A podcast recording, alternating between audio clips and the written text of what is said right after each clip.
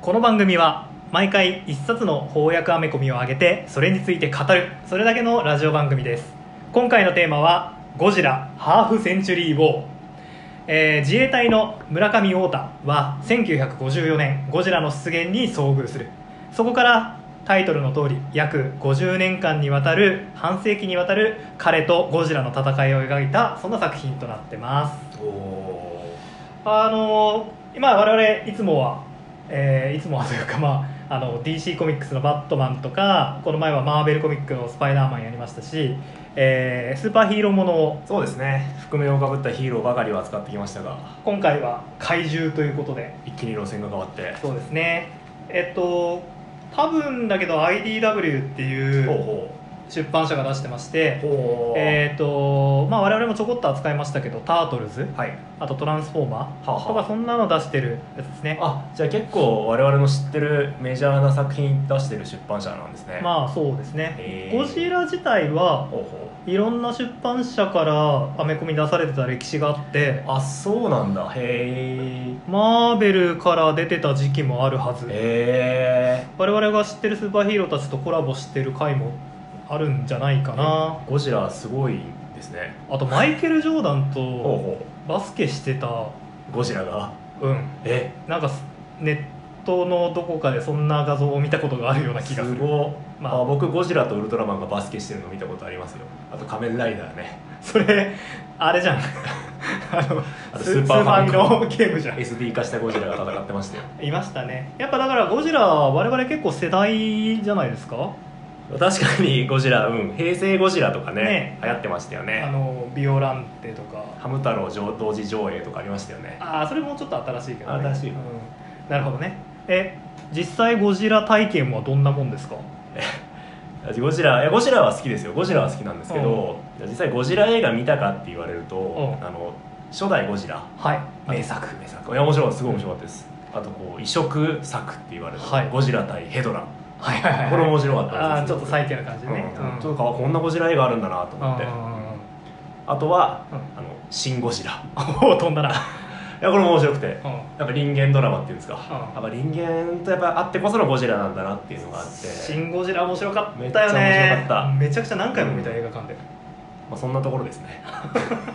じゃあ子供の頃に見たおぼろげな記憶を除けばまあいわゆる本当に自意識を持ってからゴジラを見たのはこの3本です3ね本ですねあんまりこうゴジラ好きとかなんか言いにくいとかありますよいやねいやいいんですよゴジラ見たのがたとえ1本だけだとしても ゴジラが好きなら好きって言ってやっぱこうゴジラファン仕草みたいになるじゃないですかゴジラファンなゴジラファン仕草なんかこうエメリヒ・ゴジラは批判しなくちゃゴジラファンじゃないみたいな そうねあのでかいトカゲとか言ってねそうそうそうなんかマグロ食ってるやつダメだみたいなああいうはいゴジラファン仕草がちょっと私分からなくて、うんあのファンとは言いにくいなそういうちょっと頭の固いファンがね新規ファンがゴジラを好きだっていうのを妨げてるんですねただ新参ファンにねいろいろ言いたくなる気持ちもわかるんですけどね、あそううん、なかなかいや私もあの007映画とか大好きなんですよ、はいはいはいはいジェームズ・ボンド大好きなんですけど、もう前作も見てるぐらい大好きなんですけどやっぱこう最近のうんダニエル・クレイグ出てるジェームズ・ボンドシリーズあるじゃないですか、はい、あれを見ていや007本当面白いよねっていうファンが増えたんですよはいはいはいはいすごい喜ばしいことだしあ映画面白いですもんねそうそうジェームズ・ボンドトークできる相手増えるのはいいんですけど一方で、いや待てよとあなるほどお前はショーン・コネリーを見たのか とロジャー・ムーアを見たのかとなるほどであの「スカイフォール」っていう、ね、大傑作があるんですけど、はいそのラストシーンダニエル・クレイグがはい帽子を投げるシーンがあるんですよ、はい投げかけるシーン、はいはいはいでもそのシーンは実はそのショーン・コネリーがやっていた仕草をもう一回反復しているっていう文脈があってなるほどだからこその「おっ!」っていうシーンなんですがなるほどなるほどんて話をこう新しいファンについついしてしまって嫌がられるっていう経験あるのでだからゴジラファンのそのゴジラファン仕草もわかるんですよなるほどなるほどやっぱね好きなものにはねわかりまつすいつい口を出してしまうそうですね私もどちらかというとゴジラ大好きで結構見てるので「シン・ゴジラ」だけ見てゴジラのこと語られると胸が痛いフあーって思うけどここはグッと我慢ですねァンが増えるのは喜ばしいことですからねまあ我々もアメコミラジオとかやってますけどやっぱ猛者がきっといるわけじゃないですかアメコミすごいあー今までずっと好きだった人が、アメコミを語れる人たち多いでしょうねね、から見たらねもうもうふふんってなもんでしょうねね言いたいことはあったりするんでしょうまあまあまあ好きを発信するラジオということで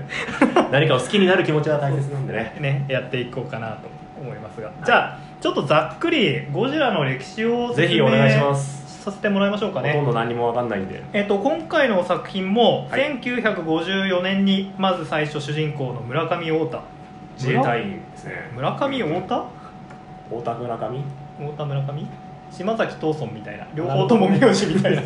お どっ太ち田がおお太田なのかなお村上太田ええー村せ上ん太田あなるほど1954年に、まはあ、い日本で出会ってますけれども、はいこれ実際に、えーほうほうゴジラ初代の映画がですね、うんうん1954年に公開されてますんで、それに揃えてうん、かなとゴジラ東京に現れたわけですねですねで次が、えー1967年にベトナムで会うんですけども、はいはいはいこれは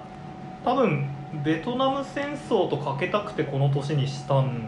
あなるほどわかんないですけどゴジラ史的には67年はゴジラ史的には67年ってそんな転換期じゃないんですよねえただここで出てくるのがアンギラスですー、ねアンギラスえっできましたほと実際のゴジラの映画でうもほうゴジラの次は初代ゴジラの次はゴジラの逆襲ってことで、うんうんえーアンギラスが出てきて、まあえー怪獣バトルするんであじゃあ劇場版の第2作になら揃えてまあそうです出てねきてるなのでアンんギラスを出したのかなと思いますが、えーただ場所は映画では大阪でしたんで、なるほどまあ、ちょっとその辺は違うちょっと西の方に行ったわけそうですねあと1955年だか6年だかの映画だったと思うんで、はいまあ時間もちょっとずれまあて時ます間もねずらしてるはいえでその次が、はいえーガーナ1975年ですー、ね75年えーっと1975年ってゴジラ映画的に言うと多分あのミニラはゴジラの息息子子が出てきたのがこの辺であなんかちっちゃくて目のでかいやあつそうそうそうそうそうそうはいはいはいでそのミニラが出てきてからほちょっとしばらくしてから東宝チャンピオン祭りっていううはああのえわかるあはのいはいはい何本立てみたいなそうそうそうそうそうそうアニメ他のアニメとかとうんうんうん併映する形でゴジラが上映されるようになって、へでまあ怪獣をたくさん出してこうバトルさせたりえなるほどなるほどちょっとねチープな感じになっちゃったりしてはあ昔のそのシリアスなゴジラが好きだったファンはこなるのほどチャンピオン祭り自体のゴジラを結構批判してたりとかしてへまあだからー怪獣プロレス的なお話になってくうるんですねんちょうどこのせん漫画でも1975年は怪獣大量に出てくるはい話になってますので,、大集合まあ、ちょっとそういうほゴジラ史う実実際のゴジラ史を踏まえて、ストーリーがあってまあ、70年代ををこうしてるのかななんてへえまあ、出てくる怪獣は平成ゴジラシリーズの怪獣とかも出てくるんでほうほうまあ、ちょっと歴史その映画の歴史に沿ってるわけではないんですけどねなるほで、えーその後がですね、えー1987年どはいボンベイボンベイに来るってことですねインドですねえっと、昭和ゴジラはですね、はいえーメカゴジラの逆襲っていうので一旦終わりましてほうほう1984年に初代と同じ「ゴジラ」っていうタイトルで、はえーリメリメイクというかまたやるんですねなるほどここから、えー平成 VS ゴジラシリーズっていうのが始まりますああなんかなんかあったような気がしますね、あのバーサスビオランテとはかいはいはいモスラーとかスペースゴジラとか戦うのが、まあ、平成ゴジラですねえこれでもやっぱりスペースゴジラ出てきますんでー、出ましたね、うんまあこれスペースゴジラって言うんですねそうです トゲがクリスタルが生えてるやつねはははで、えー最終章が2002年2002年ですね、えー1999年にですね、うんゴジラ2000ミレニアムっていおうう作品がありましてほうほうほうこれで、えーゴジラミレニアムシリーズっていうのが始まりますあまた平成ゴジラの後にミレニアムシリーズってのがああっそうですてへ平成 VS シリーズはゴジラ対デストロイヤーっていうので、まあ、ゴジラが死んで終わるんですけーどへーでミレニアムっていうのが始まりますねはははハム太郎と併営してたのはこのミレニアムシリーズえー、そうだったんですそうねそうそうそうであのーゴジラってゴジラユニバース映画の方ね、はいはい映画の方のゴジラユニバース結構面白くて、うんうん初代ゴジラが1954年にあるじゃないですか、で昭和ゴジラってその続きなんですよああ時間が続きてそうそうそうそう一応ね、はいはいはいそういう体でやってで84年にそのリメイクされた「平成 VS ゴジラうんうんうん、は」なんと初代の続きなのでへえ初代の出来事はあったんだけどそのアンキラス以降のやつはまあ不問に付すというか何もことはなかっそたう触れなくてへえだから54年に現れて、えー84年に現れてはあはあはあはあで84年に現れてからは連続してるのゴジラ対デストロイヤーまでへでミレニアムはもっと面白くてえほうほう一作一作が、えー初代の続編えどういうことだからですか初代だけはあったの54年には出てきたそうそうそううんうんうんで次がもう2000年のあじゃあ2000ミレニアムゴジラはそれぞれの続編ではなくてそうででにミレニアムシリーズからまあいろいろメガギラスとか、うんうんえーゴジラ対モスラとうんかうんうんやるんだ、あゴジラ対メガゴジラとかやるんだけほうど、ほえー、とそれはそれぞれが一作目の続編なの、うへえ面白いまあメカゴジラが出てくるやつだけはちょっと2作連続になってるんだけど、うんうんまあでも大体そういうへえそういうユニバースの作り方そうなもんだあるよんで不思議だよすね不思議だからしょ1954年にゴジラが出現する、うんうんこれだけはもう絶対の事実なのゴジラオリジンとしてそうもそうそうそう揺るがすことができないとこなんだはそうあまあシン・ゴジラ違ったけどね確かに「シン・ゴジラ」はなんか怪獣初体験みたいな初体感験じみたのいスなトーリーしましたよねうんまあまあでも一応ゴジラ誌はそういうことになってね、へでアメコミのゴジラ私実はこれ初めて読んだんですけどほうほうほこれの他にもうはい翻訳もたくさんされてますし、えゴジラのアメコミっていっぱいあるみたいなんだけどなんかなんとなく読んだ感じは他の作品とはつながってなさそうですねちゃんとゴジラのアメコミの世界もずっとあったんですねうん全然知らなかったですねなんかそんな感じでちょっと面白いユニバースのあり方してるなって、うんうんうん結構作家性がだから強く出る作品なのかもしれないですねそっか54年の話さ えある程度共有していればあとはうん結構自由にやっぱ強烈なキャラクター なんで、ねあ確かにのえっと「レイジ・アクロス・タイム」っつったから翻訳されてるんだけど、はいあの原稿でうん原稿でゲンが日本に攻めてきて結構あ川くあのあれか、はい、 そうそうそうそう日本史の授業でしか聞かないと思う神風が吹いたあれです、ね、そう神風が吹いたっていうやつだったじゃん、うんうんあの神風がゴジラだったっていうお話らしいすちょっごと読んでみたいねっ、うん、面白そう面白そう、まあへゴジラユニバースはそんな感じになってますねーなるほど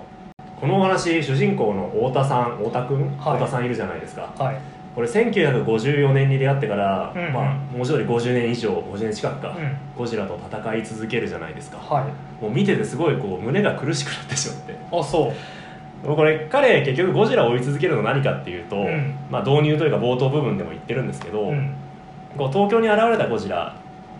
が、まあ、はい避難している市民のところに向かっているとはいはでい当時、まあ、陸上自衛なんだ警察予備隊なのか当時自衛隊かうんの一の戦車に乗っていた太田君はその避難している市民を助けるためにゴジラに砲弾を撃ち込んではいはいでこちらに気を取らせることによって、まあ、市民の避難を助けたっそうだねていうエピソードがあるんですよね、はい、でそれでその事件をきっかけに、まあ、こいつは見どころがあると、うんまあ、あの対怪獣部隊にスカウトされて、はいまあ、ゴジラとの戦いを始まるとそうですねいうストーリーなんですけど、はいまあ、彼の行動原理ってそのゴジラに対して自分の存在を認知させたいっていうあーそうですね点なんですよね。うん、俺を見ろって俺いをう見ろで繰り返し言って、うんまあ、とにかく自分の存在をゴジラに知らしめたいっうてんうん、う、いうん姿、そういう意味では彼すごくゴジラ好きなんで すよね振り向いてほしい自分いてほしいなるほど認知が欲しい、そうだアねイドルの認知が欲しいオタクみたいなところがあってなるほどねしかも彼は自分の人生もゴジラと自分しか見てないんですよねてあーかゴジラに自分を見せたいはいはいはい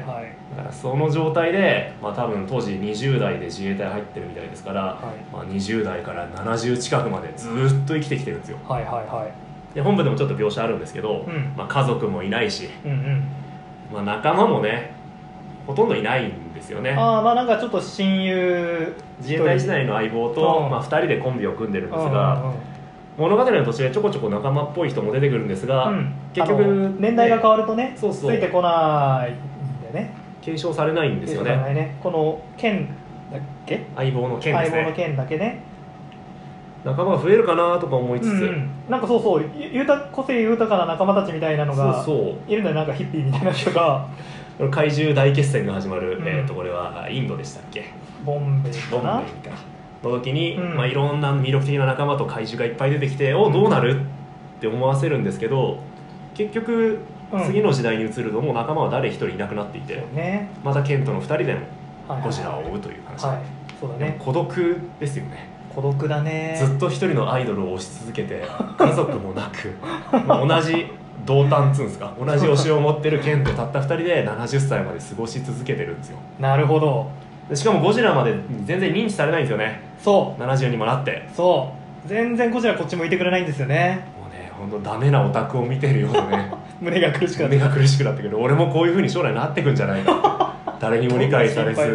心なるほど推しを追い続けて気づけば70歳なるほどそうですねクライマックスのシーンだって「俺を見ろ俺を見やがれこの化け物めが」っつって結局見てくん見なていくよれないってねいうまあでも最後やっぱこう神的存あーな在るほど怪獣はだから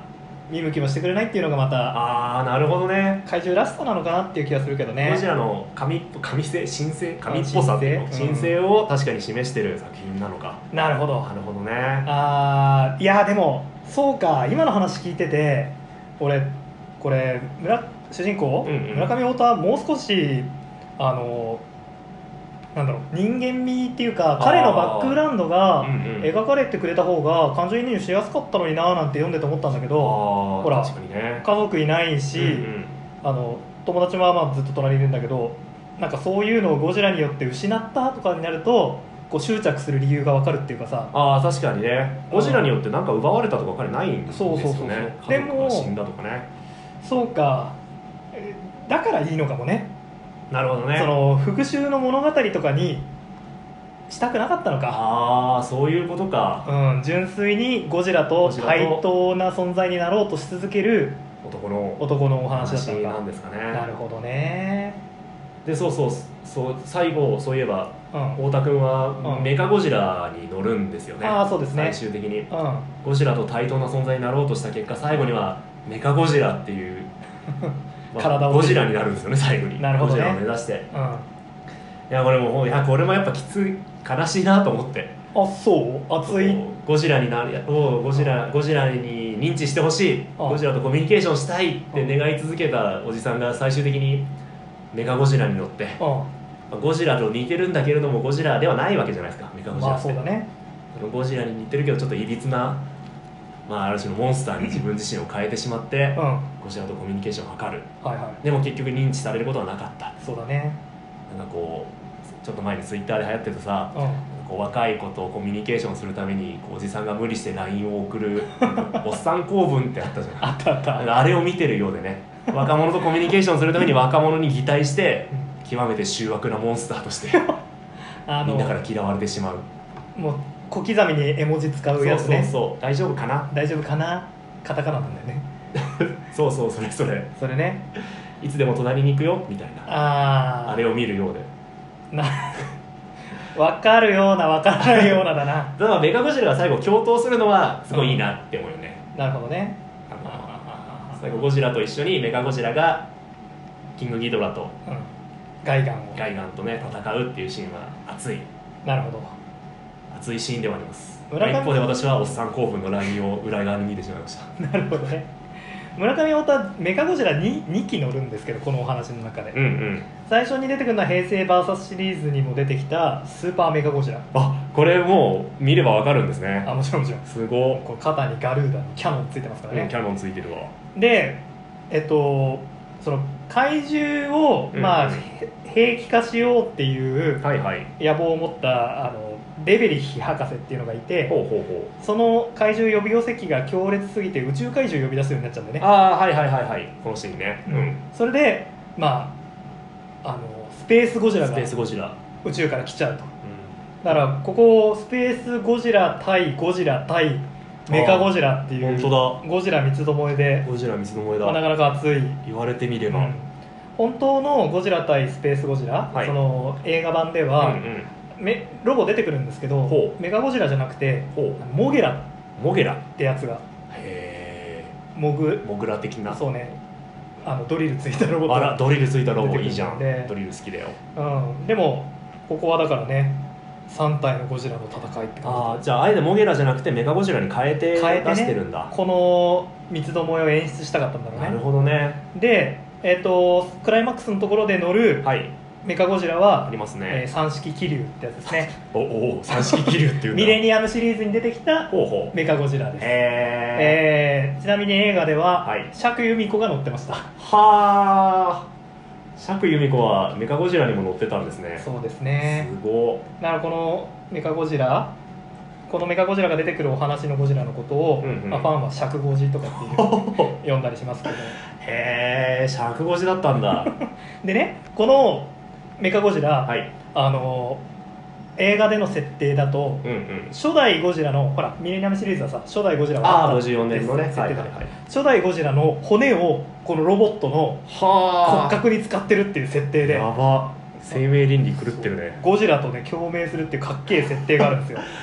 はあこの作品の中でも、はいセリフの中で、うんうんあの作業員によると本物のゴジラの一部が組み込まれてるって話だぜあってこれはじゃあミレニアムゴジラのそう話そをうしてるそんうだこのいうセリフがあるんでこれ多分その骨使ってるって設定をねへえひあの引っ張ってきたセリフなのかなと思うんだあーそれでシンクロして戦うけんだどそうそうそうすごいエヴァンゲリオンじゃんそうねちょっとそういうオオカルトチックというオカかルト的なねすごいなねへあとこのブラックホールで最後消滅させようとするじゃないですか、えありますねこれもねゴジラ対メカギラスメガギラスこれもある話ある話っていうか、うん、やつそうでなんだへーゴジラにブラックホールぶつけて倒そうとするんだけど、ほうほまあ、倒せないんだようねあらこのお話でもそうでしたねそうだね最後最後ブラックホールでゴジラを倒したかと思ったんだけど思いきや海からまたゴジラが出てきて終わるってね背びれが見えて終わるという、ああなるほどねねやっぱ怪獣っていいですよねいいめちゃくちゃい いやっぱねあのーこう怪獣が映画とかでこう街壊してるはいシーンとか見るとうん気持ちが高ぶるもんねああ高ぶる、うん、 高まってくるよね、うん動物的な本能刺激されますよねねあのこのお話ではだんだん怪獣のほうこうスケールがでかくなってくるというか は最初はゴジラ1匹が暴れてるんですけどますねまあ、次に、まあ、アンギラスが出てきてうんうん1対1の戦いするんだけど、はいはいはいその次もうめちゃくちゃいっぱい出てくるね出てくる怪獣は、ラドンラドンバトラバトラメガロメガロクモンガ、クモンガえーエビラエビラヘドラヘドラどこもまあもうとにかくいろいろ出てくるんですけどすごいみんな個性あるもんなこれもそう並んでるね絵があるんですけど、うすもう唯一無二ですよんねいいねこんなこんな個性ないもんね私これ知ってんのモスラとヘドラだけです ねわあそっかラドンはほらこの前やってたあのアメリカ版の「キングオブモンスター」にも出てましたよあらそうなんですかあ見てないんです ね見てないんですねメジャーい怪獣なんですやこうね見てないんですねとか言っちゃ言っちゃうからダメなんだよね僕ゴジラ勉強しますうんいやごめんなさいいいんですよそら でもこのエビラっていう怪獣初めて見たんですほぼエビじゃないですかほぼエビですねこれもじゃあなんというかその何着ぐるみじゃないですけどコスチュームとして存在している怪獣なんですかもちろんもちろんちへゃーちゃんと映画にも出てくるすごいな感じですねこれを着こなすのすごい ですね何の 話だでえっ、と先にさらにその先に行くと、はいスペースゴジラになってはいついに怪獣が、まあ、宇宙から来ると、宇宙からやってくるうんでスペースゴジラの後にはえガイガンうんうんキングギドラ、これも宇宙怪獣ですねああなるほどね宇宙怪獣の数が増えるわけですねそうそうだから、えー最初は1匹の怪獣、うんうんうん、で次にもう地球産国産怪国産って言わないか地球産怪獣いっぱい出てきてほうで宇宙怪獣になるとうんなるほどねこういう感じだよどんねどんどんどん規模が大き規模が大くきく強い怪獣が出てくるこれは一冊のはいコミックの中でやってるから、うんうん豪華ですよねああ確かにあのウルトラマンあるじゃないですか、うんうんウルトラマンは怪獣と戦うんですけど、うんうんウルトラマンエースで、はい今度鳥獣っていうの鳥獣、うん鳥っていうのはスーパーの鳥スーパーそうですへーあの怪獣あの生物を改造して作った兵器的なニュアンスなのかなはまあ鳥獣ほうほうほでその後ウルトラマン太郎で大怪獣ってういう大怪獣これ鳥獣より強いですよへえあの最初の話で鳥獣をあの大怪獣が倒すっていうシーンがあいい言われねておおこうやってこのこいつら強いんだそういうステップアップがこの漫画ね一冊の中でああじゃあ怪獣文化の伝統は踏まえてるってことなんですね次々強い怪獣が現れるまあ分かんないけどねわかんない でも確かにあの地球産の怪獣たちってう、んうん地球にいる生物のうんあのなんつうんだあわあ分かるぎぎぎ怪獣化というかそうそうそうそうガの獣か怪うん獣うん虫の怪獣とかはいはいはいエビの怪獣とか、ああ確かにまあ、ヘドラヘドラの怪ちょ獣っとこの理論破綻してるかもしれない有機物をねあーモデルにしただけどものなんですかねスペースゴジラはなんか鉱物が生物の体にあ入あって確かに無機物っぽいるでキングイドラなんか首3つあるしねガイガンはバイザーだしファイザーだよねうん複眼なのかなこれどうなってんだろうかガイガンかっこいいよなっこいい両手鎌ですもんねあーなんかお腹にトゲあるしねはあ本当だねえすげえクールだよなデザイン性すごいですよね、うん怪獣ってやっぱあのー怪獣って日本のさうんうんあの主要な輸出品じゃないですかああそうなんですね 自動車、はいはい半導体あるある怪獣なるほどうんこれが日本のね輸出産業大きい三大です輸出産業があ今回のお話でも、はいごめん間違えた今回の本でも、んあの最初の序文うんうん今回あのあアーティストとライター一緒同じ人が絵もお話も書いてるんだとああ思うはんだははけどジェームズ・ストコーっていうのかな、うんうんこの人が序文書いてくれてるんだけど、はいこれ邦画ほあ邦画だってごめん、えー、と翻訳に際して書き下ろしたああそうか序文だよねそうなんあの確かに一番最後の段落でさ、本当だうんついに日本で発売されるって言っててテンションが上がるぜみたいなこと言ってるもんね、ああじゃあ日本用に書き下ろしてくれたんだ、うん、この序文を日本用に書いたんだね私の作品がゴジラ生誕の地の人々の前にさらけ出されるのは夢のようであると同時に少しだけ怖くもあるとやっぱりゴジラファンはそうそう日本は怪獣ね怪獣のこう結構やっぱあの「パシフィック・リム」って映画でもさ、うん、巨大モンスターのこと怪獣っあ言っててた言ってた呼んでたしねよかったねあの映う画んねあの映画もよかったねだから怪獣輸出してアメリカですごくああなるほどねこうやってコミックスにしてくれたりすごい映画にしてくれたりしてねありがたいことですねありがたいことですねジェームズ・ストコーにとってもやっぱゴジラファンっていうのはなんか言ってくるやつみたいな位置づけなんですかねわかんないでもこれ結構感動的ななんか序文だなって思いましたうけど、んいい文章ですようね、ん一人のゴジラファンから別のゴジラファンへ、ね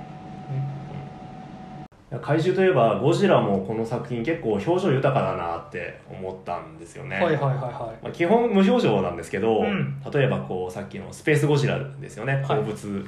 を背負ってるゴジラはいはにいこう熱戦を防がれてしまうっていうシーンがあるんですよねいはいはい謎のバリアを張っていてはいはいであ熱戦が効かないっていう顔をするゴ ジラ本当だっていう顔してるシーンとか 本当はひ一コマなんか ちょっとムッとしずたよっとうしてるな表情のシーンがあるんですよ、であとさっきそうどんどん解説良くなるって話だったんですけど、はいはいやっぱ最初出てくるゴジラはちょっと弱いんですよねシャーマン戦車で大砲撃たれると嫌がるんですようんああそうですねはいでそのシャーマン戦車まあえっとなんだっけ、えっと、主人公の大田かうんで大田の戦車を追いかけるっていうシーンがあるんですけど、うん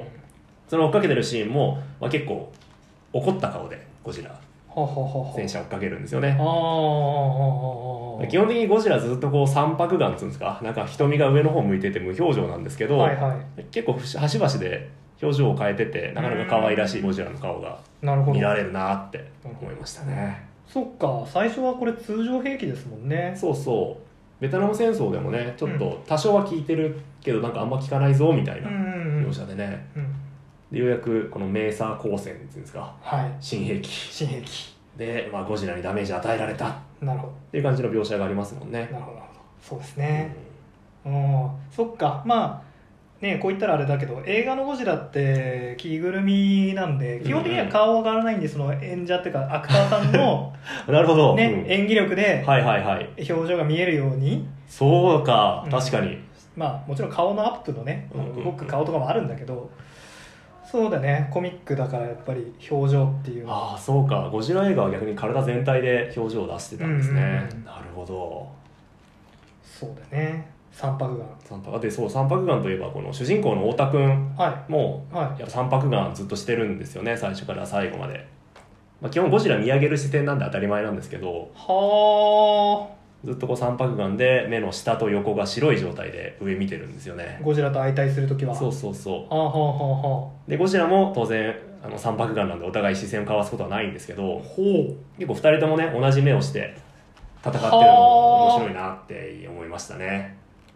えー、あ言われてみればそうかもなるほどねゴジラと向き合う時太田はゴジラと同じ目をしてるとそうそう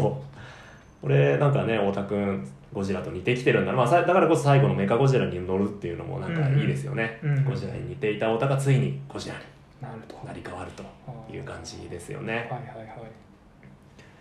でまあごずっとゴジラの視点を求め続けてたじゃないですか太田う君っんて、自分を見てほしいってそうねそうでも太田君見てるやついるんですよねはい一人だけ一人だけ、はそれもさっき話題に上がったはい相棒のケいン剣ですようね、んケンインドのムンバイでえムンバイじゃねえや、えーどこだっけこれガーナかあガーナで、うんそのヘゾラとかモスラとか大集合してる時に、うんまあもう歯が立たないんですねここまで来ると通常兵器も迷彩光線もほとんど効かないうん怪獣たちなので、もう逃げるしかないんですよね、はいで避難してる時に太田君はケン君にこう言われるわけだ「たく太田外ばっか見てて飽きないんですか?あ」謙虚さってもう学んでるのさそれが必要だったのかもなっていうシーンがあるんですけありどますねまあ、ケンはやっぱ基本太田君のことをずっと気にかけてるんですよねはあはあはあはあは最初は相棒になって、まあ、その怪獣対怪獣部隊にスカウトされて以降もずっと2人は一緒にいあ、て、うんそうケンさ最初さそのスカウトされた時さいやーなんか断ろうと一緒にするんだよねそうそういやレストランやろうかなみたいな言うんだけどあの太田が「やります」って言うからなんだって「ああもう」とか言いながら「俺もやります」って言ってついてきてくれるんだよねいやめちゃくちゃいいやつでしょそっから50年付き合ってくれる か自らね分付き合ってますからね、でしかも気にかけてくれてうんねそうだね太田が外ばっか見てる中でどうしたって「どうした?」ね「何見てんだ?」ってちゃんと太田見てくれてるんだねまあそういう意味ではこうね剣の視点に気づけなかった太田の寂しさねそうか孤独な男ですそうかなんかあれだねその絶対的なアイドル的存在としてゴジラがい てそれを追っかけてる見つめるね太田がい太田がいててそれを見つめる剣がいてって剣がいいうるっていうこの入れちょっ込としたむとかね三角関係みたい大な学関係がね感じになってんのかって思いましたね最後さ、うんうん手記がだけが残るんですよねあそうだね太田君がずっと書いてた、ゴジラとの戦いの日々うん、 1954年からのゴジラと太田の戦いの日々の手記を最後剣がね手にするわけで渡しすてね、終わりますもんね、二人の関係性を感じさせるうんなるほど、なるほどなるほどで最後でこうケンもサンあそうケンはずっとサングラスかけてるんですよね、うんそうそうだね三角眼初鏡登場というか、うん若い頃から初めて会った時から、うんでこれやっぱり私は太田との対比を感じてほずっと三白眼をひこうで睨み上げるようにこうゴジラを見続けてきたわけじゃうないですか、でも一方でケンはずっとサングラスかけててそうこう視点を隠してるんですよねはあはあはで、まあ、その辺もちょっと二人の関係性みたいなものが出ててあなるほどいいのかなとか思いつつ、うんでもこのケンが最後サングラス外すんですよねはいどこでしたっえけっとね最後あの尺尺由美子が乗っていたメカゴジラき三式気 流ね三色気流そうそううんそれそれ三色気流をう、んまあ、太田が奪ってうん強奪してゴジラの戦いに行くんですが、うんその最後の、まあ、メカゴジラに三色気流に乗って飛び立つっていうシーンで初めてケンはサングラ本スを当だ外すんですサねングラス外してるじゃあなそして相棒だってそうそしてメカゴジラを見上げるんですケンははあ三白眼でメカゴジラを見上げてはあ別れを告げるなるほどこうゴジラを見る目でゴジラを見る目で太田を見るわけだねだからゴジラには結局太田は認知されなかったはいはにはだけれどもいはいでも太田は他ならぬ剣の手によって、まあうんゴジラにしてもらえたわけですよねうんなんとは感動的なそして最後に式を手渡していはいはいあばよというわけですねそうですね感動的な2人のストーリーを えー、今のかなのって解思いますね釈というか話めっちゃいいわあ本当ですかありがとうございます、うんえー、グッときちゃったねやっぱいいあそうかこう剣そうの剣のねななんか気持ちになって読んでいくと主人公は剣ですねかわもかんないけどいやかもしれないで最後そうね式を受け取った剣はまたサングラスかけ直してるんですよね果あたして剣は一体何を見てるんですかねーなるほなど、んね、てことを考えさせるラストシーンでしたあーそういうほう名作じゃないかこれなんかそういうふうに考えると結構いい話ですよねいい話だね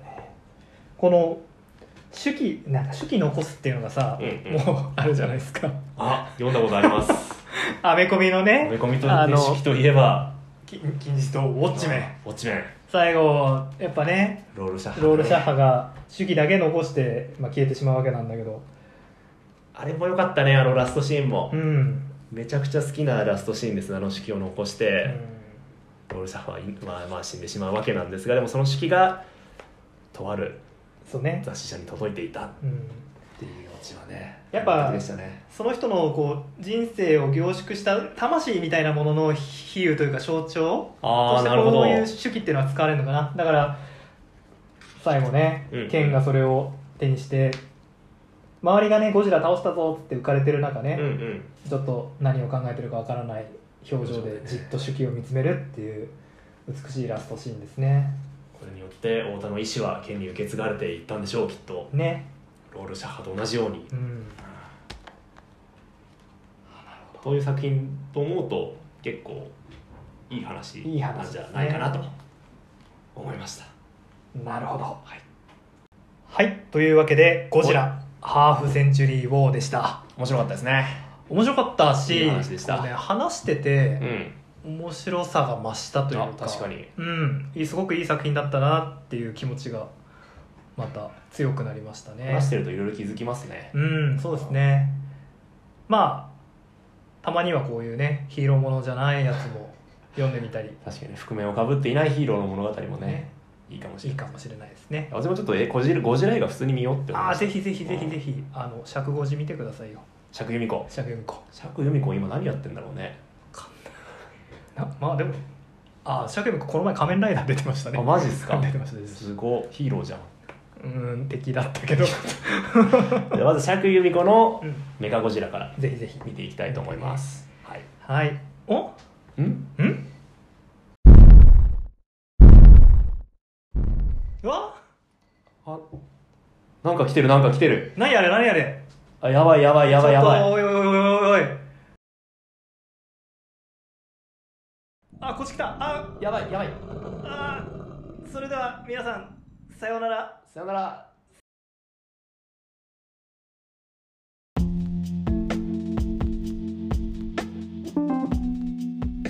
さようなさらよなら